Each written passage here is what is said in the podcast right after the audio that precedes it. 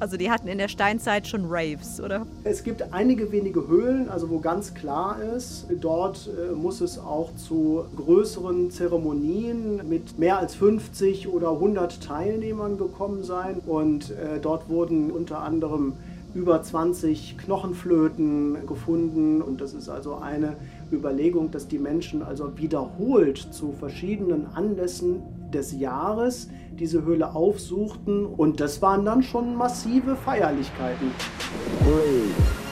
Kosmos Musik.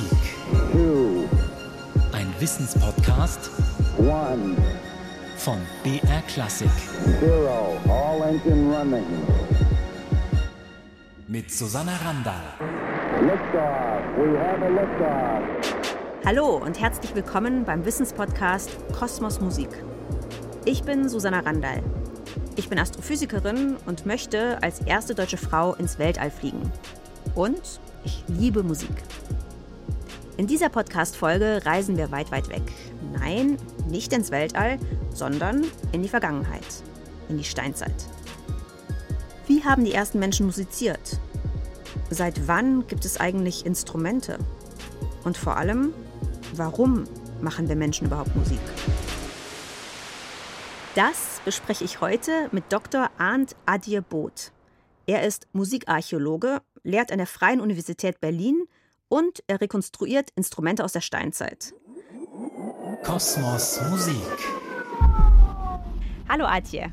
Hallo, Susanna, schön dich zu hören. Ich kann mir jetzt unter Steinzeitinstrumenten wenig vorstellen. Vielleicht, dass man irgendwie mit Steinen aneinander schlägt und so einen Ton erzeugt. Was gibt es denn da für Instrumente? Wir können davon ausgehen, dass es in der Steinzeit vielleicht ungefähr so viele Instrumente gab, wie wir sie heute auch haben. Aber es haben sich halt die wenigsten Instrumente erhalten. Also alle Geräte, die aus vergänglichen Materialien wie Holz, äh, Tiersehnen, äh, Fruchtschalen und so weiter hergestellt worden sind, die haben sich natürlich nicht erhalten über viele tausend Jahre. Hingegen andere Instrumente, wie zum Beispiel Klangsteine, natürlich klar, die gibt's und die wurden auch gespielt in verschiedener Form. Wir finden sie in Form von klingenden Stalaktiten oder lamellenförmigen Sinterablagerungen in Höhlen. Ah ja, das habe ich tatsächlich auch schon mal ausprobiert. Wir waren jetzt beim Astronautentraining, waren wir nämlich in der Höhle, vier Tage lang. Und da habe ich das ausprobiert. Also da haben wir tatsächlich Orgel gespielt auf so einem Sintervorhang. Also es Oh. war total beeindruckend. Also man konnte wirklich darauf spielen. Ich habe wirklich eine Melodie darauf gespielt. Ja, klar, natürlich. Das sind dann unterschiedliche Tonhöhen, je nachdem, wie halt diese Ablagerung äh, über die Jahrtausende gelaufen ist. Ich bin leider da noch nicht in den Genuss gekommen, mal auf so einem Art äh, Lamellophon zu spielen. Aber anderen Instrumenten, um das kurz noch zu Ende zu führen, die erhalten sind, sind eben zum Beispiel aus Knochen, aus Tierzähnen, aus zum Beispiel auch Hirschgeweihen oder Rentiergeweihen. Und äh, das sind halt dann die Objekte, über die wir uns auch tatsächlich unterhalten können. Ja, also es gibt natürlich, klar, also diese natürlich vorkommenden Instrumente, die dann einfach benutzt wurden, wie jetzt eben diese Sintervorhänge, von denen wir gesprochen haben, oder vielleicht auch Steine und so, und dann speziell gefertigte Instrumente. Wir können die vielleicht auch mal anspielen, was für Geräusche die von sich geben. Naja, zum Beispiel äh, gibt es also eine ganze Reihe von Funden aus französischen Höhlen von solchen bearbeiteten Rentiergeweihen, die solche kleinen Einkerbungen haben. Und äh, die Forscher vermuten nun also, äh, dass diese Einkerbungen möglicherweise tatsächlich dazu verwendet wurden, um mit einem anderen Gegenstand darüber zu ratschen. Also das wären dann solche Schrapper- oder Ratschinstrumente. So ein bisschen wie eine Gitarre kann man sich das fast vorstellen. eine, eine simple Gitarre. Ja, sowas wie eine steinzeitliche äh, Gitarre, wobei es ist halt eben kein Saiteninstrument, Ja. äh, sondern das ist jetzt hier in dem Fall ist es ein Rehgeweih und ich spiele es mit einem anderen Rehgeweih und das klingt dann so.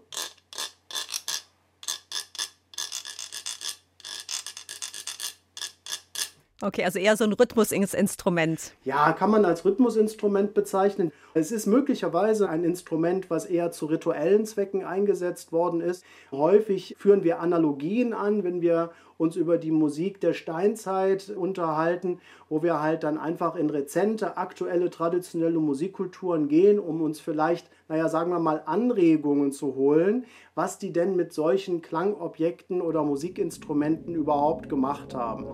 Susanna dockt an. Dass wir Menschen Musik machen, scheint angeboren zu sein. Dafür spricht, dass Musik in ausnahmslos allen menschlichen Kulturen vorkommt. Und es wäre doch recht unwahrscheinlich, dass voneinander unabhängige Kulturen Musik jeweils neu erfunden haben. Manche Experten vermuten, dass die Urform der Musik, also das Singen, entstanden ist, weil wir so unsere Babys beruhigen.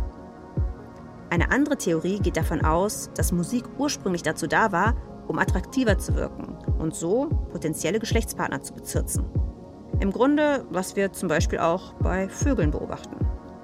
Und wieder andere Forscher sind der Ansicht, dass wir Musik machen, weil wir uns so in der Gruppe besser koordinieren können und den anderen unsere Gefühle zeigen können. Vielleicht steckt ja auch in jeder Theorie ein wahrer Kern. Wenn ihr weitere Fragen habt über die Musik der Steinzeit, dann schreibt mir gerne eine Mail an kosmosmusik.brklassik.de. Und dann sehen wir, dass solche Schrappinstrumente sehr häufig, zumindest aktuell in traditionellen Musikkulturen, zu eher rituellen Zwecken eingesetzt worden sind. Mhm. Das bezieht sich allerdings zum Beispiel auch auf solche Instrumente, und da kommen wir jetzt sicherlich auch gerne mal drauf, wie diese Schwirrplättchen oder Schwirrhölzer. Was ist denn ein Schwirrholz? Da kann ich mir gar nichts drunter vorstellen. genau, das sind im Grunde genommen Plättchen, die sind äh, von ungefähr 5, 6 Zentimeter bis hin zu 17, 18, 19 oder sogar mehr als 20 Zentimeter lange Plättchen. Und dann haben sie ein spitzes Ende und an dem anderen Ende ist ein Loch angebracht. Und äh, jetzt geht man davon aus, wofür ist so ein Loch da? Naja gut, man könnte es jetzt zum Beispiel als Amulett tragen oder als Anhänger, als Schmuck. Eine andere Interpretation ist, dass es sich hier tatsächlich um Schwirrgeräte handelt, so wie sie auch heute in traditionellen Kulturen häufig aus Holz hergestellt sind. Mhm. Und sie werden sehr häufig in den eher tieferen Teilen von Höhlen gefunden, dort wo eben auch die Höhlenmalereien zu finden sind und dort wo die Menschen auf gar keinen Fall gewohnt haben. Die tieferen Bereiche der Höhlen sind wahrscheinlich auch eher zu rituellen Zwecken, sei es Jagd, Zauber, Fruchtbarkeitsriten und so weiter, Initiationsriten genutzt worden. Das muss man sich auch mal vorstellen. So eine Höhle, die hat ja erstmal schon per se eine unglaubliche Akustik. Mhm, ja. Das weiß ich jetzt, ja. Es ist alles unglaublich laut. Also wir haben neben so einem Bach geschlafen. Es war ein ganz kleiner Bach und dieses Rauschen war irre. Und woran ich mich am meisten erinnere, ist, ich bin einen Abend früher ins Bett gegangen und auf der anderen Seite des Baches, das waren bestimmt 50 Meter entfernt oder mehr noch, haben sich ähm, die anderen unterhalten noch. Und ich konnte jedes Wort verstehen. Mhm. Das war irre. Also der Klang ist dann wirklich in der Höhle bis zu mir ja. vorgedrungen. Also deswegen, das kann ich unterschreiben. Gute Akustik. Genau, die Akustik ist sehr speziell in solchen Höhlen. Also je nachdem, an welcher Stelle man sich in so einer Höhle befindet, hast du einen unglaublichen Hall wie in einer großen Kathedrale. Da potenziert sich natürlich jedes Geräusch, jeder kleine Wassertropfen, der irgendwo von der Decke fällt, äh, entfaltet da eine unglaubliche Klanglichkeit. Und auch irgendwo natürlich, das ist auch äh, etwas, was uns heutige Menschen äh, ganz schnell erschleicht in diesem dunklen Umfeld eine gewisse mystische Erfahrung, mhm. nennen wir das mal. Ja, also eine Interpretation ist tatsächlich, dass diese Höhlen zu rituellen Zwecken aufgesucht wurden. Man quasi in die Unterwelt dort abgestiegen ist, um vielleicht Kontakt mit den Ahnen aufzunehmen. Also da haben wir auch wieder sehr viele dann Beispiele, die wir von unseren heutigen Kulturen dann eigentlich ableiten können, was man das alles für Vorstellungen sich damit gemacht hat. Und Musik hat dann natürlich auch immer eine Rolle gespielt. Und diese Schwirrplättchen, die sind eben genau an diesen Stellen in den tiefsten Bereichen von verschiedenen Höhlen in den Pyrenäen und anderen Höhlen in Frankreich äh, aufgefunden worden. Diese Aufnahme ist tatsächlich auch in einer Höhle gemacht.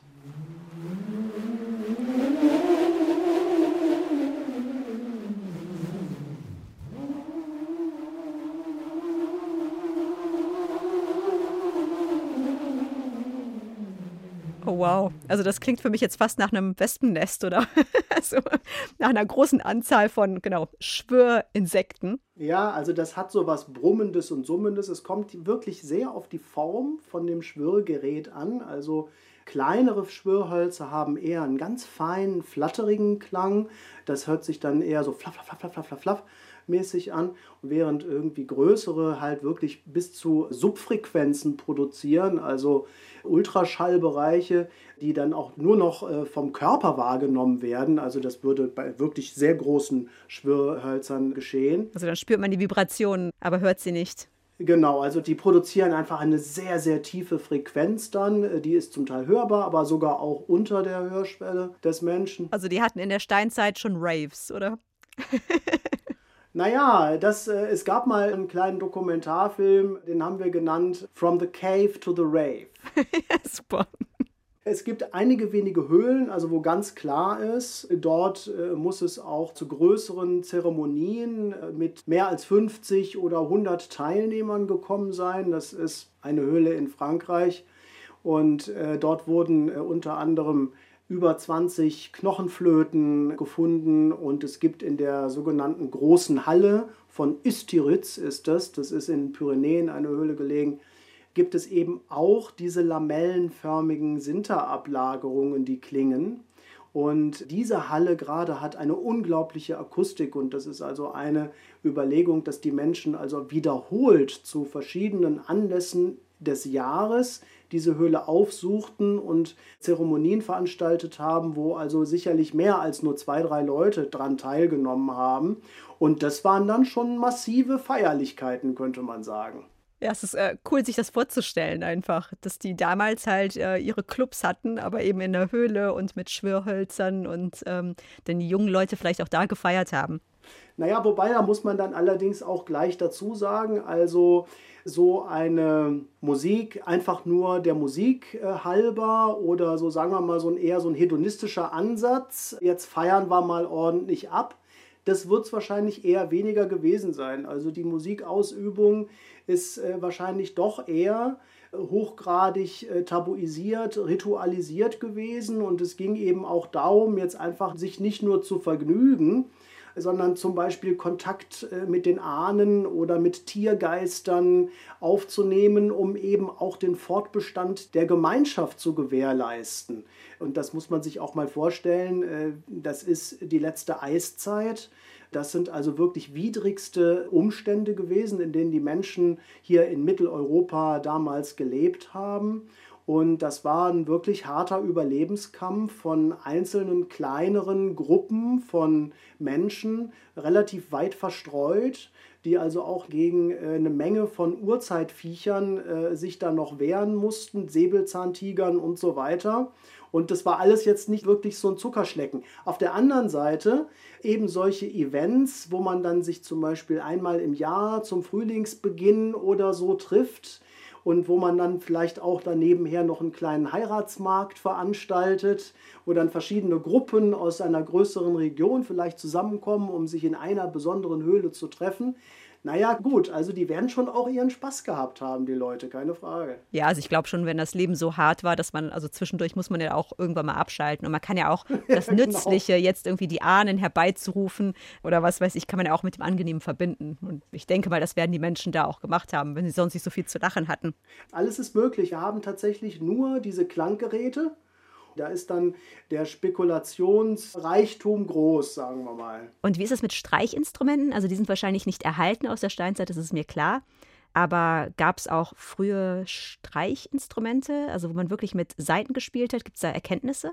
Also es gibt eine Höhlenmalerei von solch einem möglicherweise Schamanen. Also es ist ein Mensch, der aber so einen Bisonkopf hat oder zumindest ein Bisonfell übergestülpt. Und äh, der scheint irgendwie was zu spielen, er hat was in der Hand. Und die einen sagen, das ist wohl eine Flöte. Und die nächsten sagen, äh, das könnte ein Musikbogen sein. Und das ist möglicherweise tatsächlich äh, auch das erste Saiteninstrument der Menschheit gewesen.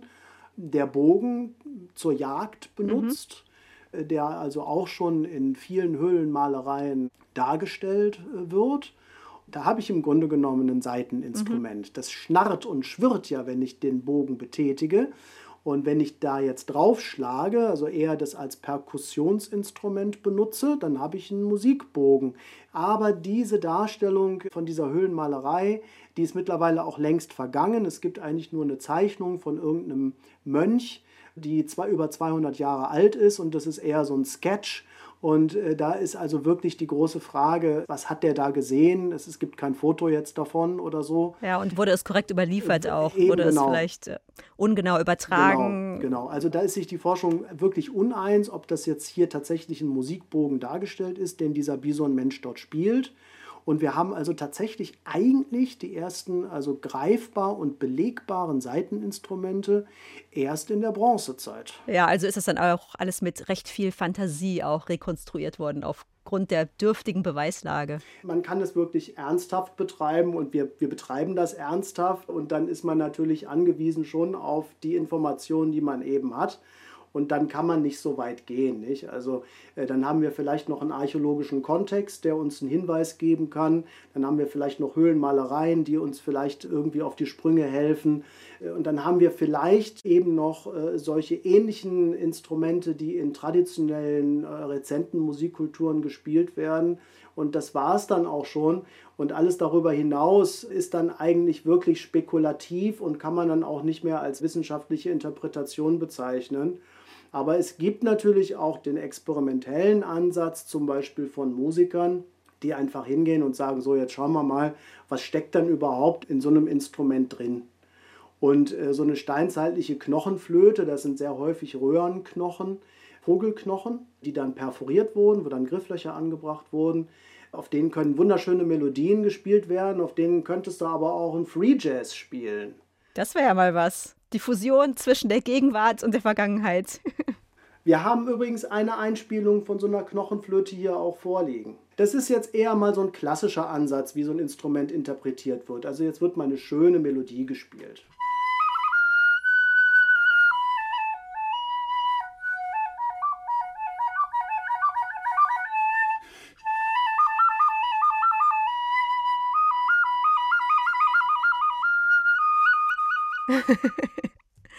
also man hat aber eine sehr gute Vorstellung davon bekommen, glaube ich, was möglich ist. Das fand ich jetzt wirklich beeindruckend, ähm, weil es ja wirklich eine Melodie ist. Also für mich ist das viel mehr jetzt wirklich Musik als die anderen Instrumente, die wir mhm. vorher gehört haben. Das waren für mich fast eher noch Geräusche oder vielleicht ja Beat-Instrumente, mit denen man einen Rhythmus mhm. erzeugen konnte, aber eben nicht wirklich eine Melodie. Also das hört sich für mich jetzt ein bisschen an wie ja, was zwischen einer Blockflöte und einer Panflöte, irgendwie so in die Richtung. Aber wie lange muss man denn üben, um auf so einer steinzeitlichen Flöte so spielen zu können? Ist das wie bei einer Querflöte oder bei einer Blockflöte oder also ist das leicht? Ähm, nee, das ist überhaupt gar nicht leicht. Wie gesagt, das sind Röhrenknochen, die haben vielleicht einen Durchmesser von 5, 6 Millimetern. Und das ist jetzt hier eine Aufnahme von einem wirklich professionellen Musiker, ein Kollege von uns, Barnaby Brown, der auf diesem Instrument in der Isteritz-Höhle äh, gespielt hat.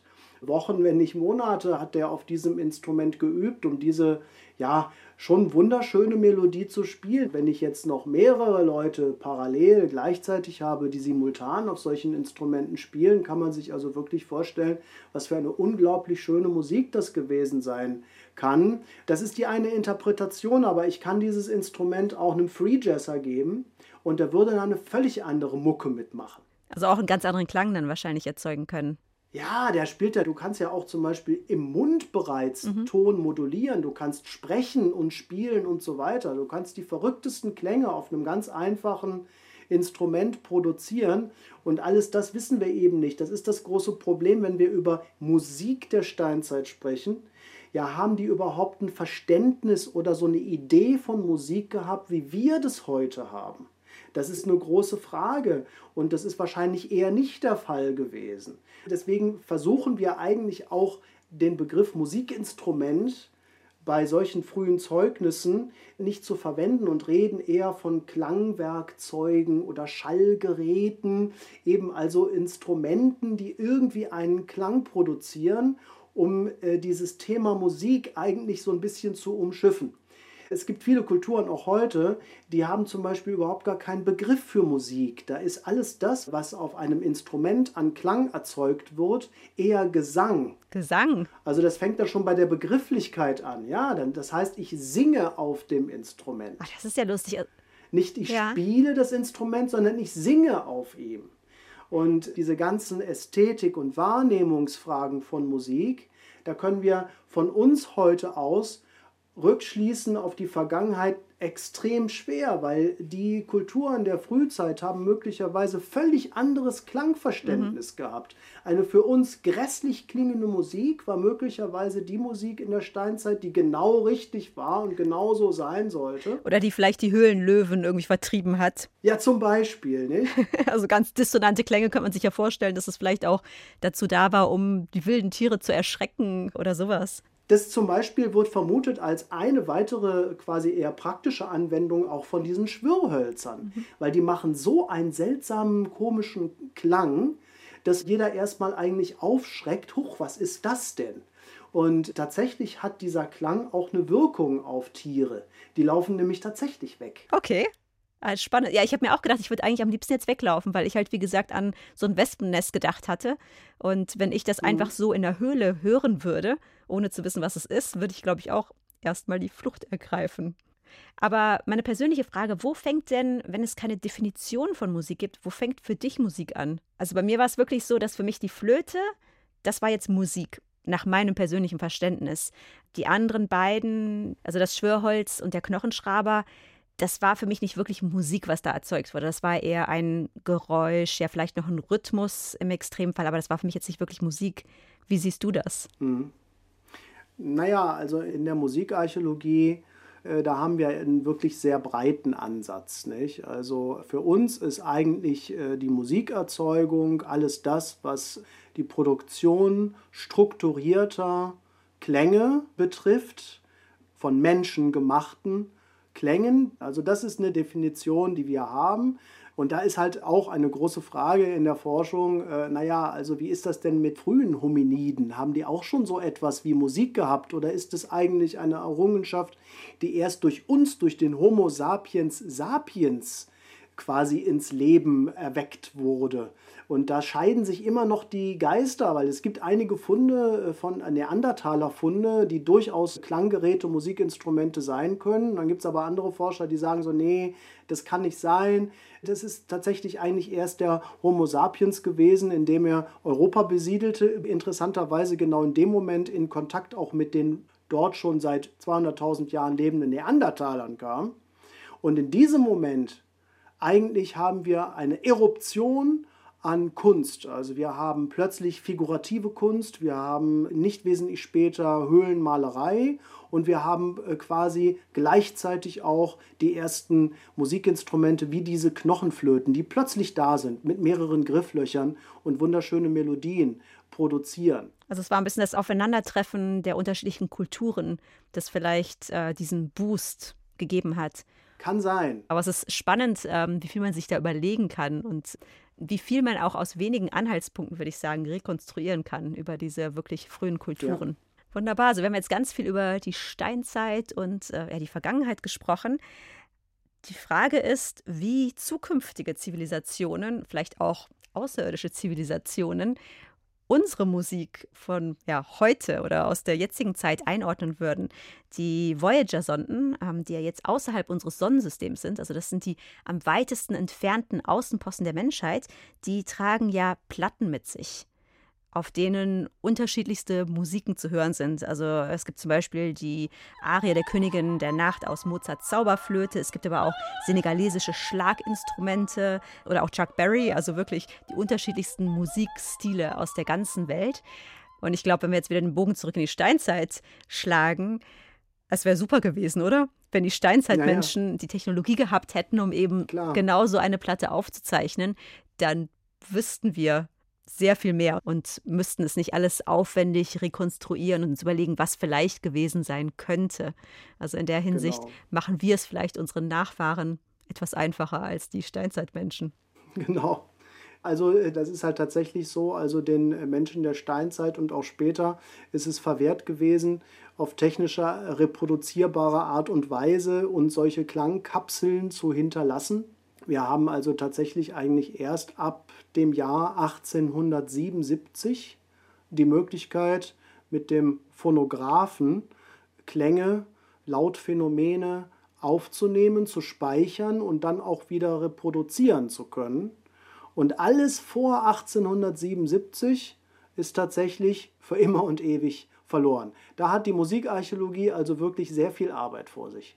Das ist ein gutes Schlusswort. Vielen Dank, Arti, für das Gespräch. Und ja, ich hoffe, wir hören von dir in der Forschung, von den neuesten Erkenntnissen und wir hören auch nochmal voneinander. Dankeschön. Ja, gerne. Es hat wirklich Spaß gemacht. Tschüss. Tschüss. Ich hätte ja nie gedacht, dass es schon vor so langer Zeit so eine große Vielfalt an Instrumenten gab. Vor allem das Schwörholz, das hat mich echt beeindruckt. Und der Gedanke, dass damals religiöse Festivals in Höhlen stattfanden und die Menschen diese unglaubliche Akustik gezielt nutzten. Das ist echt cool. Wenn euch dieser Podcast gefällt, dann lasst mir gerne eine Bewertung da und am besten auch gleich ein Abo. Habt ihr Fragen oder Themen, die euch brennend interessieren? Dann schreibt mir einfach eine E-Mail an kosmosmusik.brklassik.de. Ich bin Susanna Randall und sage Tschüss, bis zum nächsten Mal. Kosmos Musik von BR Classic ist eine Teamleistung. Recherche und Skript Antonia Morin. Produktion Gino Tanner. Sounddesign Frank Schwarz. Grafik Nadja Pfeiffer. Redaktion Thorsten Preuß, Stefanie Anglohr und Merit Forster.